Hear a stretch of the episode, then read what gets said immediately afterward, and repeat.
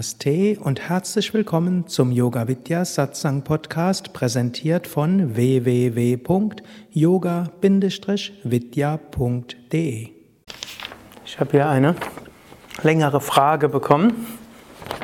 Ist ein gewisses Intelligenzniveau für die spirituelle Entwicklung, zumal im Sinne von systematischem Sadhana, nicht notwendig?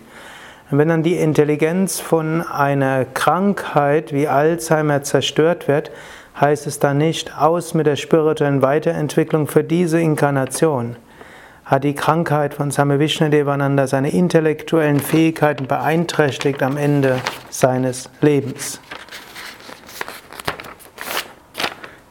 Ist ein gewisses Intelligenzniveau für die spirituelle Entwicklung notwendig? Jein. Also zunächst mal, wir brauchen, die Höhe des IQ hat jetzt keinen Einfluss auf die spirituelle Entwicklung.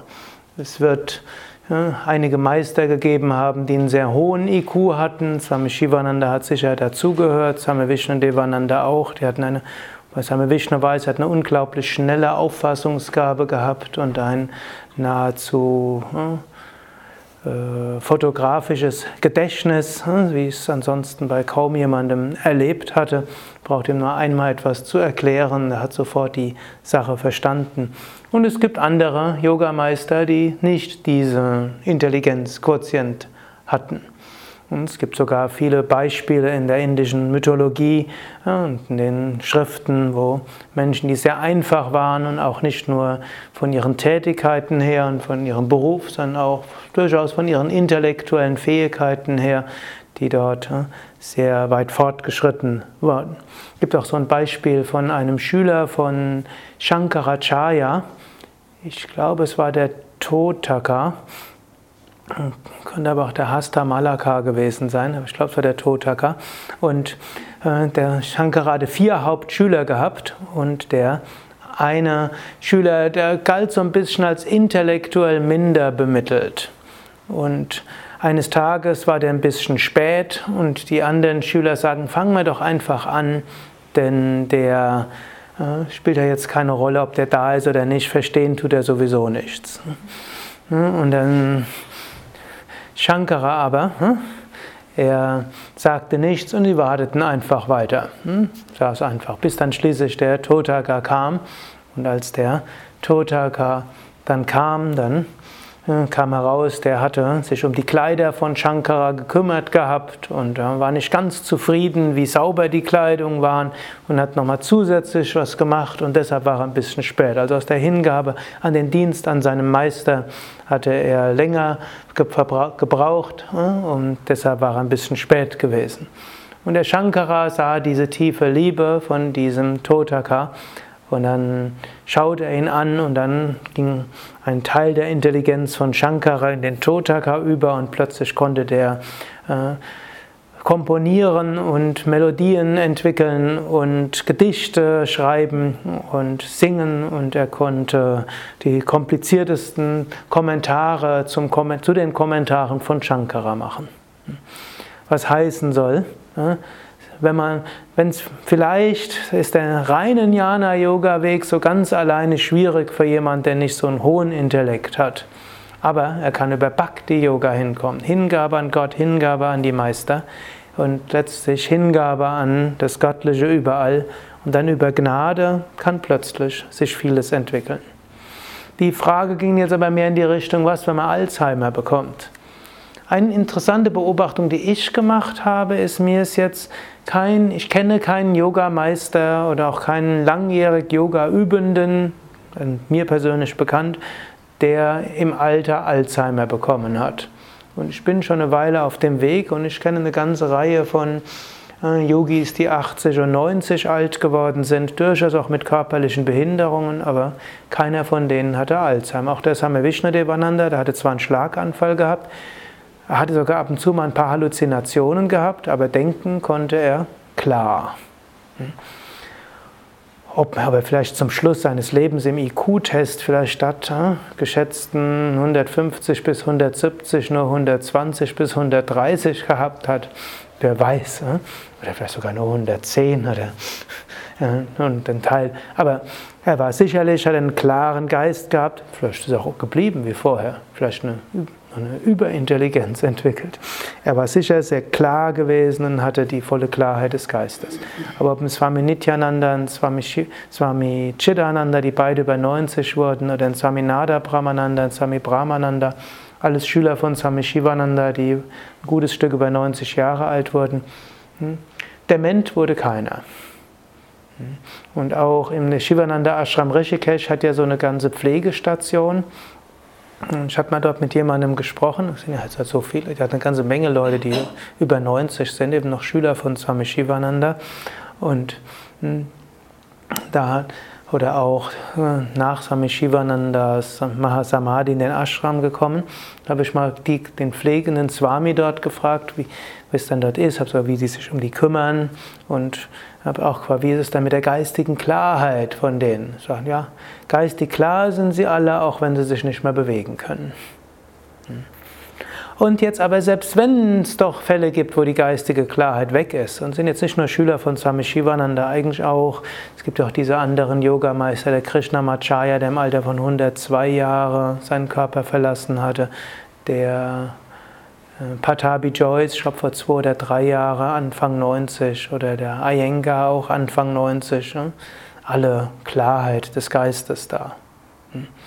Gut, aber selbst wenn dem nicht so wäre, es könnte sein, wenn jemand tatsächlich dement werden würde, dann ist ab einem bestimmten Moment eine bewusste spirituelle Entwicklung dann nicht mehr möglich. Wenn keine Viveka mehr da ist, wenn kein Buddhi mehr da ist, dann kann man nicht bewusst sagen, ich will jetzt daran arbeiten, zur höchsten Verwirklichung zu kommen.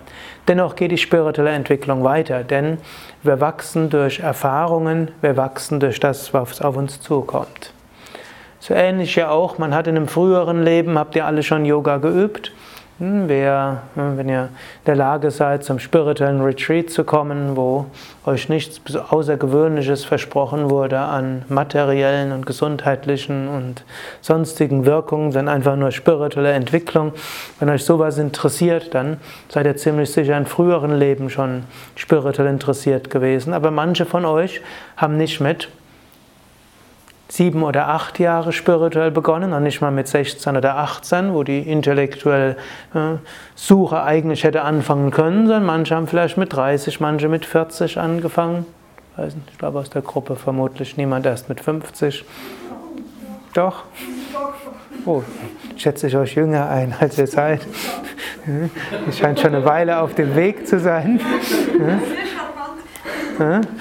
Das heißt, da war es irgendwo nötig für die spirituelle Entwicklung mehrere Jahre ohne bewusste Spiritualität zu verbringen, um die Erfahrungen zu machen, die nötig sind, dass anschließend die Spiritualität, die spirituelle Entwicklung gut voranschreiten kann. Also jede Art von Erfahrung hilft weiter. Selbst ein Koma würde spirituell weiterhelfen. Gut, also soweit. Hm?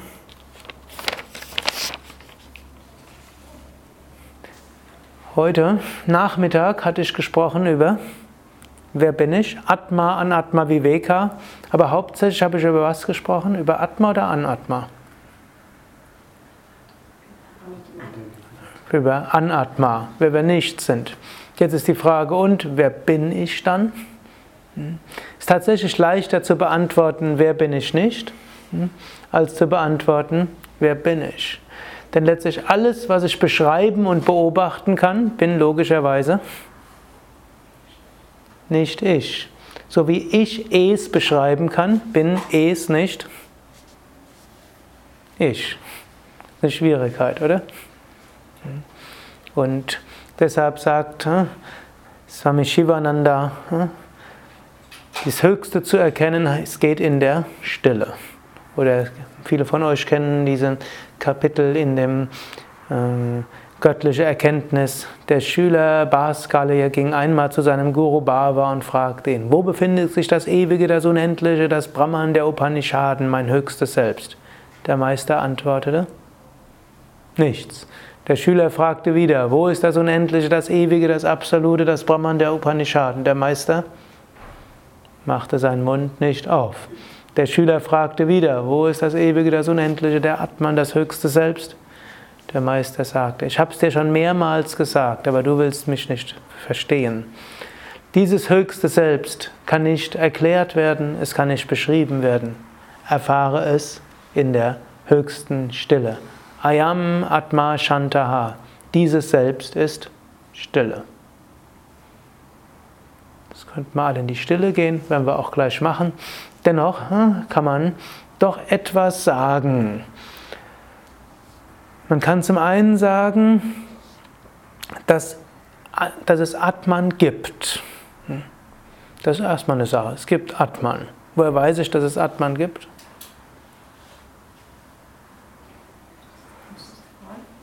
Bitte? Wenn man es weiß, aber selbst wenn man es noch nicht erfahren hat im Sinne von Atman. Letztlich, es muss jemanden geben, der fragt, wer bin ich? Wenn es kein Selbst gäbe, dann gäbe es auch niemanden, der fragt, wer bin ich? Das ist so eine ähnliche Aussage wie auch Kant, der das auch, äh, nicht Kant, Descartes, der hat gesagt, cogito ergo sum. Ich denke, also bin ich. Das wird oft missverstanden, dass, Leute, dass Menschen denken, der Descartes hat gesagt, ich bin die Gedanken, keineswegs. Der Descartes hat nur gesagt, jetzt überlegen wir mal, wer bin ich und woher weiß, was ist die Welt und woher weiß ich was von der Welt. Und das dann durchaus in seinem Hauptwerk Meditationes sehr vedantische Gedankengänge. Ich weiß nichts von der Welt, denn nichts von der Welt sicher, denn alles, was ich von der Welt weiß, weiß ich durch die Sinne und die Sinne können mich trügen. Und das weiß man ja auch, Sinne trügen. Und ich weiß auch nicht, ob das, was ich sehe, nicht ein Traum ist, denn wenn es ein Traum ist, woher wüsste ich, dass es ein Traum ist? Ich kann also daran zweifeln, ob es sowas gibt wie eine Welt. Wenn die ganze Welt ein Traum ist, dann ist auch der Körper hier ein Traum, denn jede Nacht träume ich und da kann ich ganz unterschiedliche Körper träumen. Also der Körper hier kann genauso ein Traum sein wie alles andere auch. Man kann auch in der Nacht träumen, dass man einen anderen Charakter hat. Das geht durchaus. Ich weiß nicht, ob euch an einen Traum erinnert, wo euer Charakter mindestens etwas anders ist als im Wachzustand.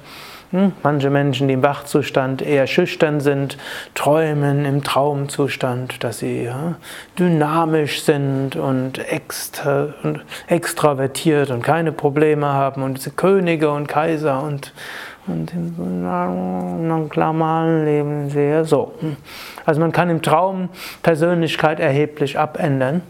Also auch die Persönlichkeit. Hm? Aber eines weiß ich, es muss jemanden geben, der fragt, was ist wirklich, was ist unwirklich, wer bin ich, wer bin ich nicht. Hm, jemand muss es geben, sonst könnte man die Frage nicht stellen. Daher cogito ergo sum. Daher kann ich sagen, es gibt mich. Hm, das ist auch mal eine große Aussage. Hm. Nicht unbedingt als individuelles Selbst, sondern es gibt mich. Da wird übrigens manchmal so ein künstlichen Unterschied zwischen Yoga und Buddhismus herausgearbeitet. Denn die, im Buddhismus gibt es die sogenannte Anatma-Aussage. Im Buddhismus wird behauptet, es gibt kein Selbst. Es ist aber nur ein scheinbarer Widerspruch, denn im Buddhismus wird unter Atma das individuelle Selbst verstanden. Im Vedanta wird als Atma das kosmische Selbst verstanden. Wenn die Buddhisten von Atma sprechen, meinen sie, was wir im Vedanta nennen Jiva. Und dann ist es wieder eins. Die Buddhisten glauben nicht, dass es kein Bewusstsein gibt. Sie glauben nur nicht, dass es ein Individuum gibt. Das ist diese Anatma-Doktrin. Dass dann behauptet wird, es gäbe diesen Unterschied zwischen Buddhismus und ja, Vedanta, ist nur, weil der Ausdruck Atma im Buddhismus was anderes bedeutet als im Vedanta. Und so wissen wir, es gibt ein Bewusstsein, oder es gibt mich, daher Sat. Und dieses Bewusstsein, dieses Sat, dieses Sein ist nicht begrenzt. Denn so wie ich eine Begrenzung wahrnehme, ist das, was wahrgenommen ist, nicht ich.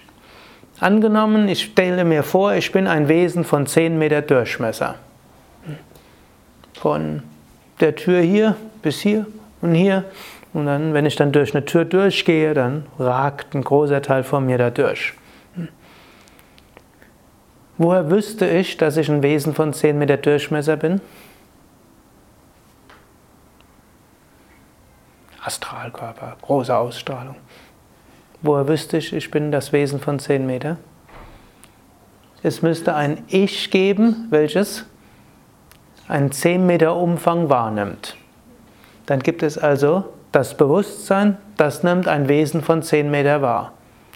Kann ich das Wesen von 10 Meter Bewusstsein sein?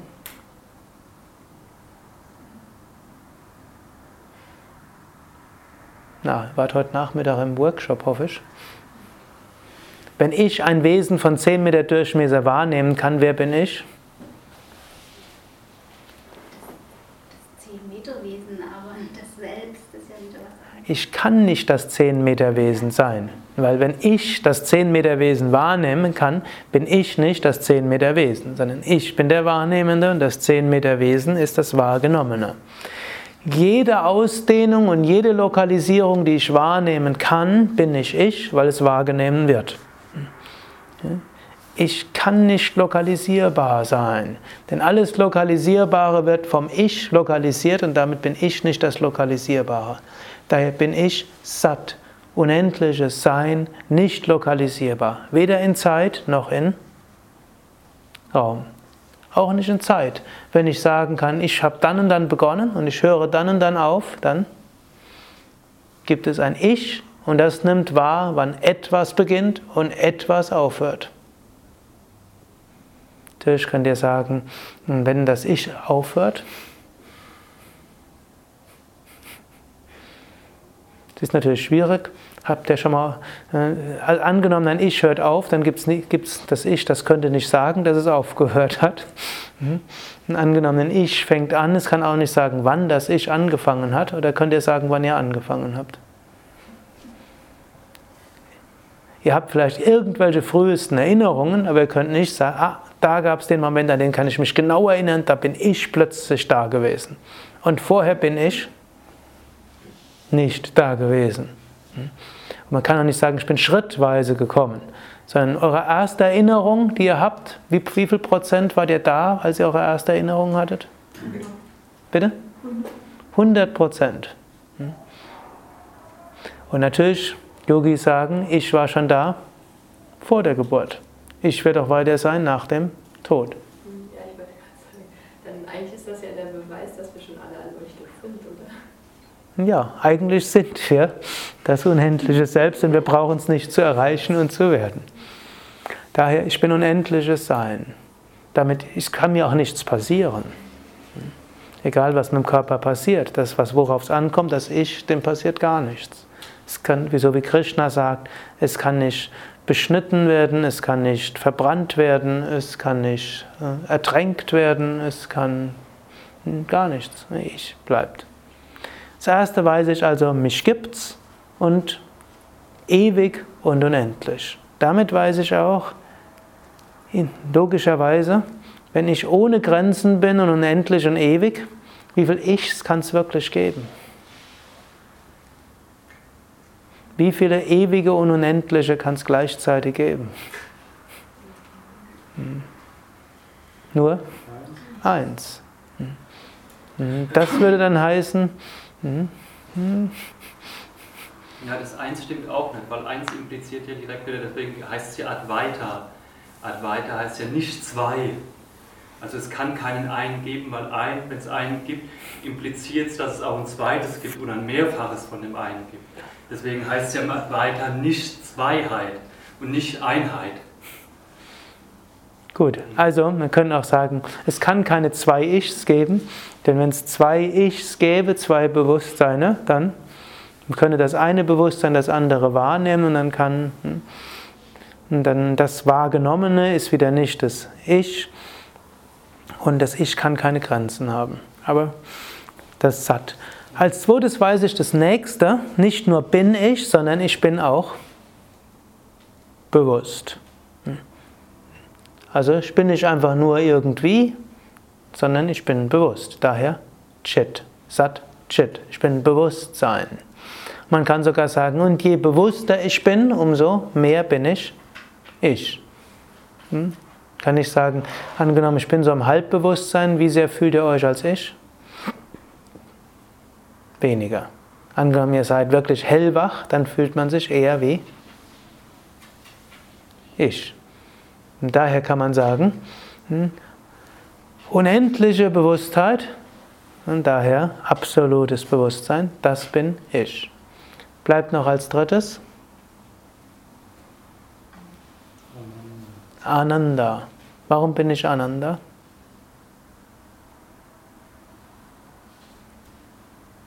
Das können wir jetzt über Erfahrungsanalyse feststellen. Nämlich, dann, wenn, ich, wenn man wirklich bei sich ist, wie ist man dann? Glücklich oder unglücklich? Glücklich. Glücklich. Und je näher man bei sich ist, umso glücklicher ist man. Und je weiter weg man von sich ist, sogar man kann sagen, und je getrennter man ist auch von anderen ist, umso unglücklicher. Und natürlich, hm, alle großen Meister sagen, wenn man wirklich aufhört, sich zu identifizieren mit Körper und Geist und diese Erfahrung macht der Unendlichkeit und der reinen Bewusstheit, ist großes, unendliches Glück. Und das ist auch wieder absolutes Glück, ist es nicht bedingtes Glück. Wir haben ja auch bedingtes Glück. Zum Beispiel, gutes Abendessen ist bedingtes Glück. Hm? Jemand sagt, hm? Du bist unter 50 und man ist schon 52, dann ist bedingtes Glück. Dauert nicht lange, ein paar Sekunden oder ein paar Minuten von Wohlgefühl und dann sagt vielleicht jemand anders, oh, bist du eigentlich schon 70? Schon ist das Wohlgefühl verschwunden, es sei denn, man ist 75. Hm. So vieles begrenztes Glück. Und alle Identifikationen können auch begrenztes Glück geben. Hm. Aber in Wahrheit sind wir Sat Chit Ananda. Und wenn wir das mal auch nur intellektuell verstanden haben, noch mehr, wenn wir es mal in der Meditation erfahren haben, selbst wenn wir es nicht ständig erfahren, gibt uns das dennoch einen unglaublichen Trost und eine Stärke. Denn wir wissen, was auch immer geschieht, ich bin Satchit Ananda. Ich muss es mir nicht verdienen, so wie Satya Devi gesagt hat. Ich bin, ich bin schon jetzt eigentlich verwirklicht. Kann sagen, man hat Aufgaben zu erfüllen und deshalb haben wir vielleicht teilweise Unwissenheit, weil man die vielleicht braucht zur Erfüllung von manchen Aufgaben. Oder ich habe noch viel Karma und ich habe noch viel zu entwickeln. Aber im tiefen Hintergrund bekommt man ein großes Vertrauen und letztlich auch eine tiefe Entspannung, letztlich auch einen großen Humor. Was auch immer geschieht, ich bin Sat, Chit und Ananda. Das ist etwas, was ich unter den reinen Jnana-Yogis immer beobachtet habe. Die haben so eine Heiterkeit und so einen, so einen Humor. Manche kennen die Geschichte. Ich kannte ja einen reinen Jnana-Yogi, den Swami Brahmananda, ein Schüler von Swami Shivananda. Ich kannte ihn, da war er, hm, fast hätte ich gesagt, noch relativ jung, Anfang 80. Der ist mein älterer Bruder kannte, da war er schon über 90. Da hat er ihn das erste Mal gesehen. Also schon ein sehr beeindruckender Mensch. Und der war auch einer der beiden Jnana-Yoga-Lehrer von Chandra. Manche von euch kennen den Chandra. Und der, bei dem war ich zwei Wochen lang jeden Morgen und jeden Nachmittag in seinen Jnana-Yoga-Vorträgen. Für die Jnaneshwari einen Text gesprochen und die Bhagavad Gita. Und er hatte schon auch den ein oder an, die eine oder andere körperliche Beschwerde. Und da Einmal kann ich mich erinnern, also, hat ihn jemand irgendwie über Beziehungsprobleme gefragt. Und dann fing er an zu lachen. Und dann hat, er gesagt, You ask this body, who is a Swami?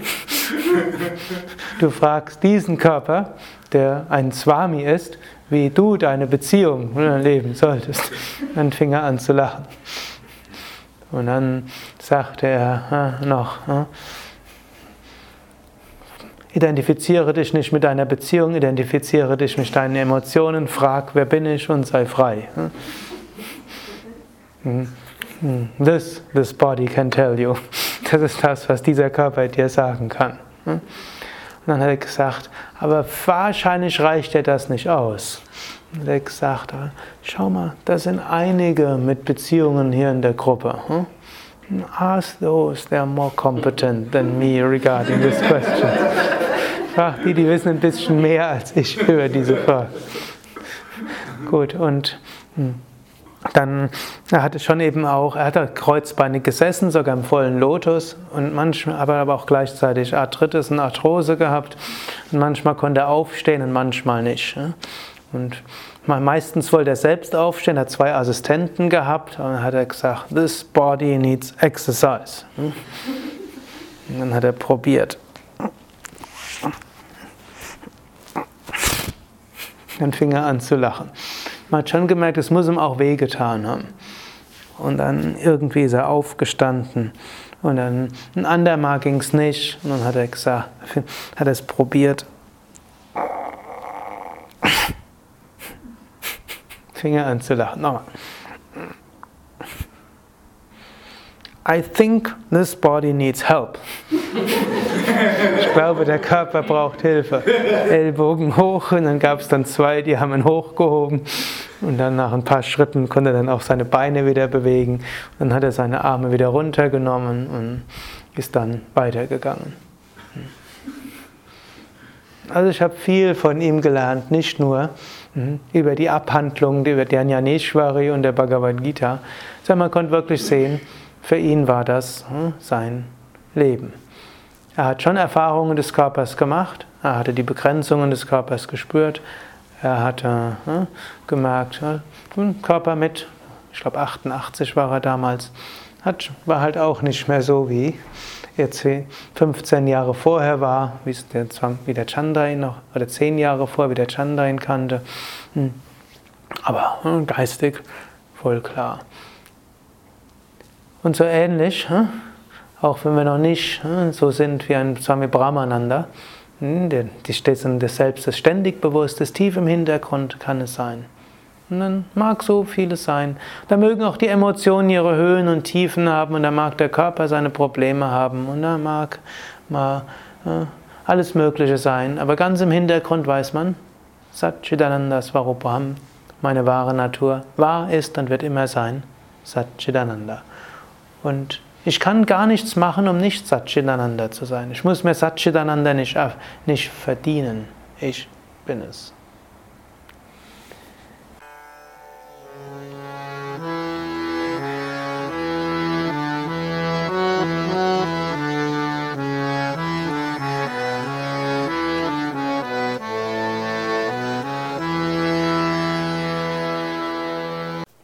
Das war die aktuelle Ausgabe des Yoga Vidya Satsang Podcasts.